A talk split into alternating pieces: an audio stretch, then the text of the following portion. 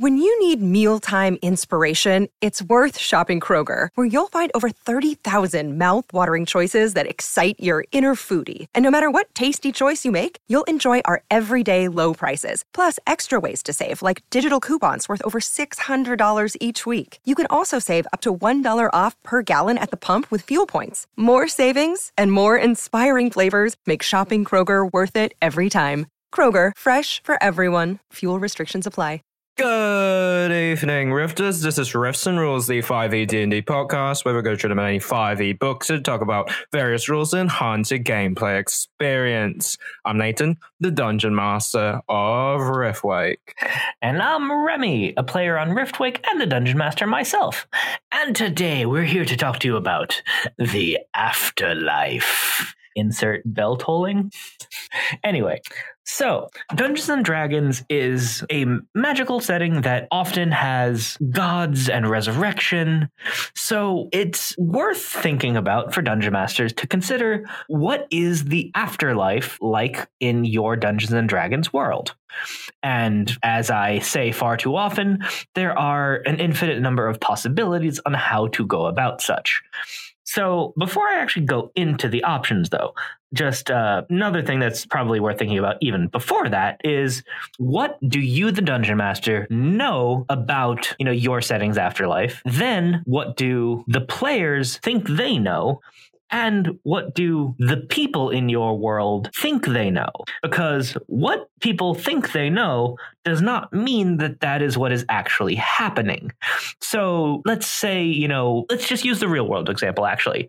We don't know if an afterlife actually exists in the real world. We don't know if there is a heaven and hell, if there is reincarnation, if there is simply oblivion after the body dies. We don't know. But people who are strong, like people who have faith, believe that there is something after this mortal life, and they believe in certain circumstances that will get them to the afterlife of their choice. So, to use the most common example, people believe that if they are good and or do good deeds, then they will ascend into heaven, which is, you know, a place of everlasting joy, or in some interpretations, just a life of permanent service to God. And exactly what is in the afterlife and what people think in D&D is up to you as the dungeon master. There's an infinite number of ways on how you can go about it. So the question then becomes how do you want your afterlife to work in actuality? And before I start going into options, actually, I can also mention here that you don't actually need to think about this. This is just something that is a little extra for your world building that I think is valuable to just have in your head, but you don't necessarily need to because it is not particularly common for Dungeons and Dragons groups to like journey to the underworld to try to get a friend's soul back or something like that.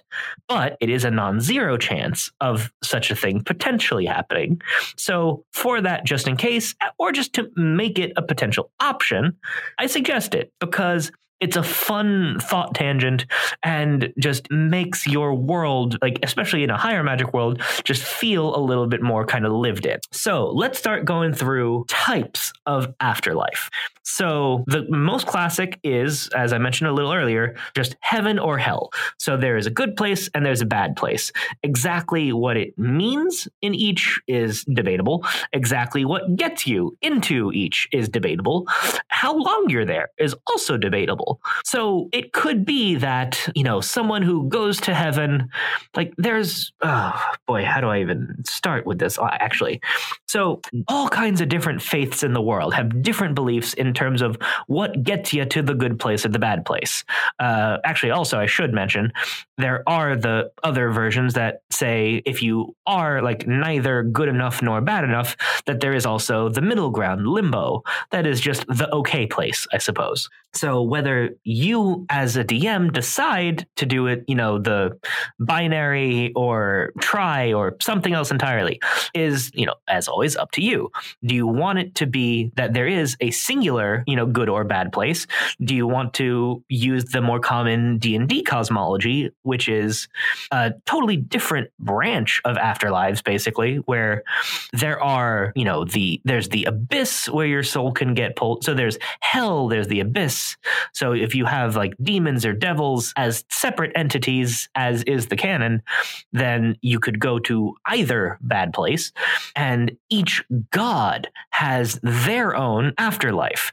So that is another fun way that you could potentially play around with this, which is just the idea of exactly what do gods do with the souls of their devout. So do you want it to be the more kind of warrior afterlife where, you know, something like in Norse myth, in Norse mythology where you have Valhalla where, you know, the souls of the righteous dead ascend after they die in battle, you know, or do you have, you know, the separate, you know, okay afterlife for those who, you know, die in their sleep or, you know, how good or bad. You can have as many afterlives as you want to do. But I would caution against having it be overly complicated because then that's just extra work for you.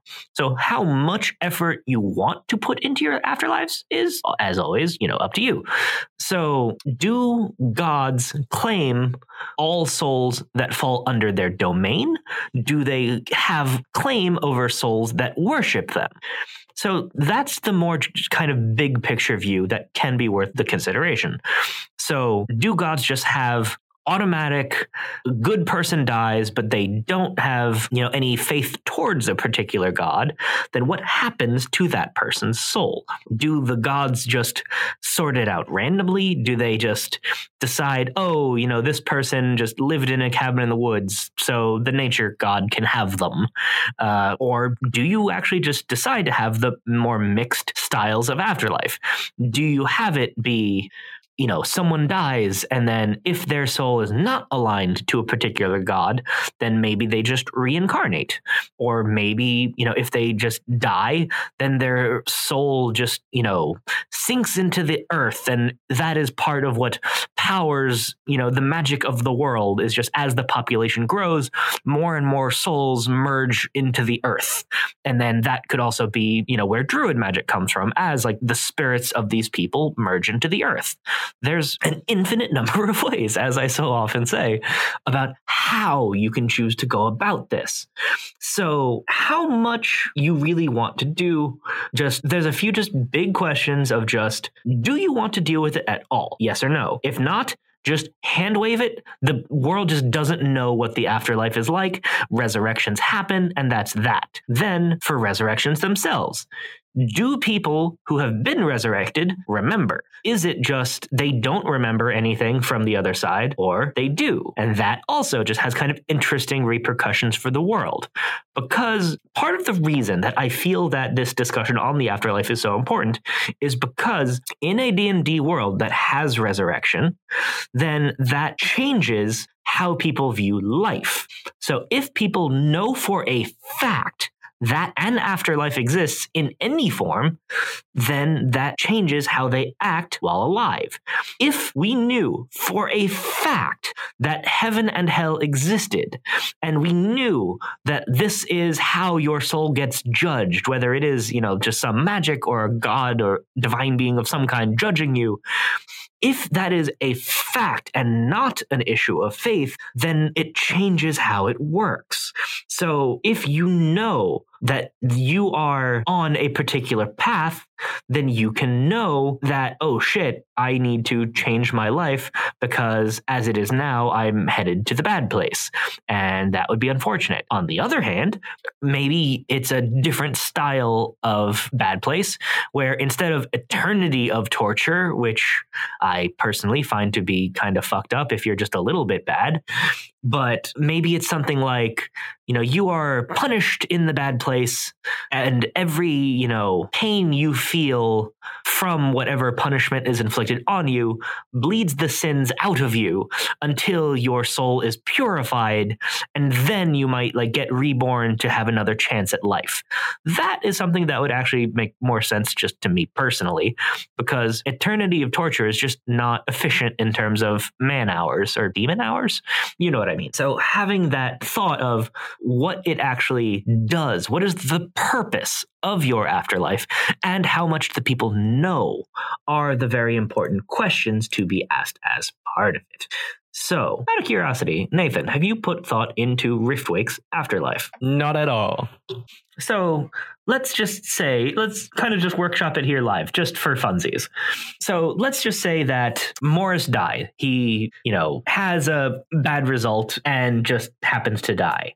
What would happen then? So if let's say Morris died and the party still had the potion, and if the potion were given to Morris and he wakes up, you know, a couple of days after his death, would you think it would make more sense for someone to remember an afterlife, to not remember an afterlife, or to simply feel that there is oblivion? Well, they would simply feel that there's oblivion because the way that my gods work, and sort of how my afterlife works, is very simple. Effectively, they would become part of the domain of the death god, whoever they may, whoever that may be, and become part of the death god's power. Oh, thank you for mentioning that. That is another option that I completely forgot to mention. There actually are some religions in our world that have the interpretation that when you die, that instead of actually just going to a good or bad place, that you simply become absorbed into God in some form and simply, you know, become one, which is uh, actually kind of an interesting take of immortality because you simply become one with, you know, your god. So that is a really interesting potential option for D&D's sake because that could be why there isn't just an infinitely overflowing heaven because population is actually something that I think about a lot. I've mentioned a time or two that I have a strong interest in demographics, but heaven and hell has always bothered me when I think about that because if every single person who dies goes either up, down, limbo, or reincarnation in some combination, then that would mean then that the population is infinitely increasing as human population increases and dies over time. So having that interpretation of as people die, that they merge and become one with their God actually kind of makes sense to me from the meta perspective. And then also would kind of explain that if someone gets resurrected, then they would not really have any memory of that because then during that time, they are simply part of the collective and they don't have that individual individuality anymore to think, you know, I am me. And I just think that that's kind of cool. That is not the afterlife that I do myself, but it is just an, a cool thought experiment to me. But, you know, having the thought about, you know, population control in the afterlife, you know, is a silly thing to worry over, but it is a thing that I do worry over. So it's, so think about for yourselves is afterlife a permanent thing? Is it eternity? Or is it finite in some way? Uh, actually, the Disney movie Coco has a kind of beautiful interpretation of the afterlife. I highly recommend that movie in general, just because it's very pretty and just very, very good. I cried. It's lovely. Anyway, uh, the, like they have an idea of the afterlife that is you know, you exist in the afterlife for only as long as someone in the mortal world remembers you. And that is a really cool interpretation because that is just very different than most interpretation that I see. Like it's not about good or bad, it is just about how well remembered are you. And then that creates some interesting implications on its own right because, you know, Damn if it, someone Hitler is still alive. Huh? D- damn it, Hitler is still alive in the afterlife. Damn it. Right. It. So that would mean that someone like Hitler would be, you know, damn near immortal because hopefully history never forgets that Hitler existed existed and was a monster.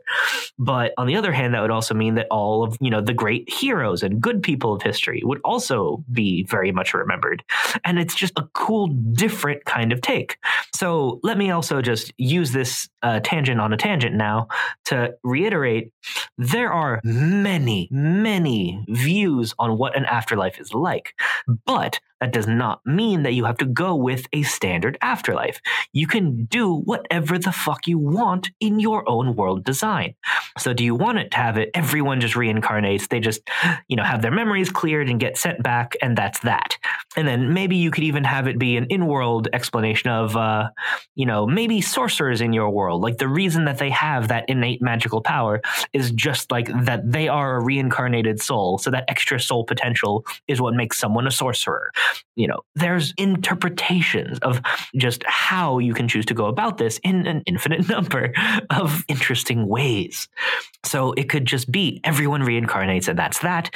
It could just be people die and that's it. That there is no afterlife. And that the reason that a resurrection spell works is that it actually just, there isn't actually a soul, but simply like the animating spirit like the thing that is used for a lot of other necromantic spells and magic items is simply recreated when you heal the body back to the point at which they died. And that maybe there isn't actually souls in your world. That is absolutely something that you can make the decision on as a DM. Or it could just be, you know, that you go to the afterlife of the god that you worship. So if you worship a god of knowledge, then you're able to just spend your afterlife, you know, researching for eternity. But again, I don't like the whole infinite afterlife because if everyone is infinitely alive and doing whatever, then why aren't why isn't there impact of that? If you have all the smartest people who have ever lived constantly pushing their research in heaven and then nothing is done with that, I find that to be boring. So I like having the finite afterlife. So that is my admittedly biased opinion. So take that as you will. But think about do you just live in heaven for some amount of time, or do you have it like you know, your body just reincarnates after a time. Does your spirit just dissipate after some amount of time? So maybe that's why true resurrection can only bring back someone who died in the last hundred years, because maybe a hundred years after you die, your spirit dissipates. So you have that finite afterlife. So there are kind of hints that things are not totally infinite. So that is, as always, worth consideration. So, so let me actually just now go on to describe just the afterlife that I decided to go for my own world. So I'm sure this will come as a shock to none of you, but it's logical because it's mine and a fucking course it is. So the way that I had it, so I mentioned uh, in the gods episode on Tuesday that it is new deities in my world. So to deal with that, the god of death, who is uh, dwarf, basically set it up kind of as a bureaucracy. So it actually is like the bureaucracy of death. So when you die, you know, the deeds of your life basically are just gone through by, you know, people who work for the god of death because he has made the decision to delegate that task out to individuals. And so they judge what a person's deeds balance out to. And in the event of, you know, them being good, then they can go to the afterlife of their choice. So they can just choose, you know, I was not particularly faithful, but, you know, now that I'm dead, I think that, you know, the afterlife of the god of war is not for me. So maybe I like the god of nature to just have a, you know, peaceful Elysian fields st- style of afterlife. Or, you know, when a barbarian dies, maybe he'll choose to go to the god of war and, you know, fight the endless demons and devils that are trying to cause chaos. So they get that afterlife of, you know, extra battle and warfare, you know, or, you know, there is, you know, the God of knowledge option, et cetera, et cetera. So you have the option to choose if you are amongst the good. But in the event that you're not amongst the good, then there are a few things that can happen. Like it could be that, you know, maybe you are actually particularly faithful, but evil in that situation reincarnation, then that person may actually still get to go to the god's afterlife if they're useful, but with, you know, some kind of magical restriction on them that if they, you know, betray anyone else in that afterlife, then their soul is simply unmade and incapable of resurrection or reincarnation because one little detail of resurrection that a lot of people just don't think about is that the every single spell that resurrects someone says that the soul has to be free and willing. And if you are an evil person, it is entirely possible that whoever has dominion over your soul can just say, "No, fuck you. You don't get to go back." And that I think would make a lot more sense in a high magic world like D&D than just everyone gets to come back if they're resurrected and also explains why most bad guys stay dead when they die. On the other hand, I do actually have another option where if someone who is evil has a resurrection attempted, that because it is the bureaucracy of death, then there is an option available to them to make a contract. So basically, they can become kind of hitmen of death where they basically get told, all right, we'll allow you to get resurrected, but you have to kill five other people who are at least this evil to send their souls along. So it's almost a pyramid scheme of killing other bad people. And you can also have it be like in the event that you still are evil after your resurrection or just like don't toe the line of whatever contract we agree to, then in the event of your second death, then your soul is unmade and you are just removed from uh, any cycle of reincarnation or any type of long afterlife.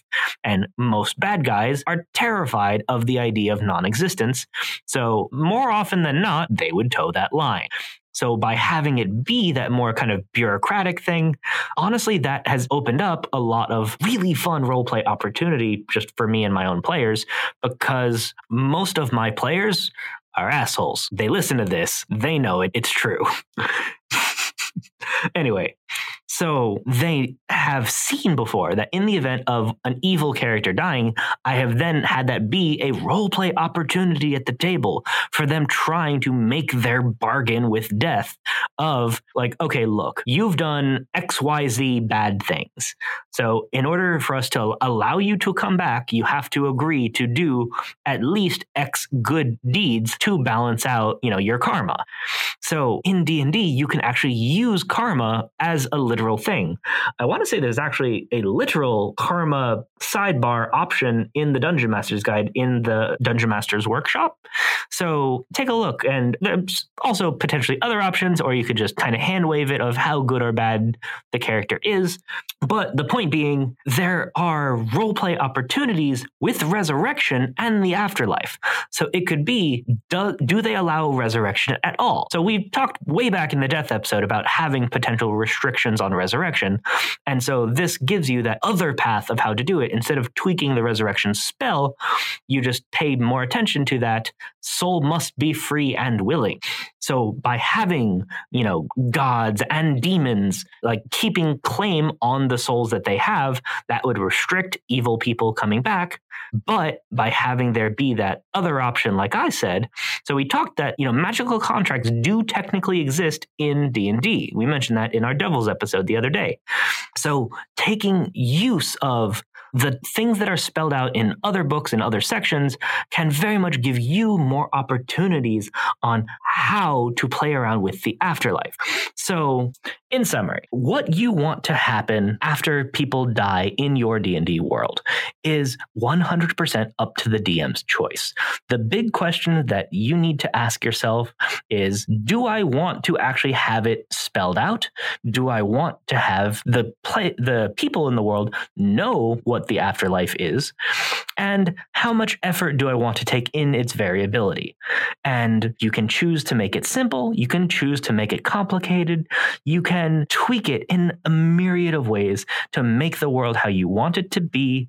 And it creates a lot of potential avenues for interesting world building. Thanks for listening to this episode of Rifts and Rules. Please leave us a review and give us five stars on iTunes. Also, support us on Patreon at patreon.com slash podcast. Tier stars low as a dollar, and even that much really helps us out.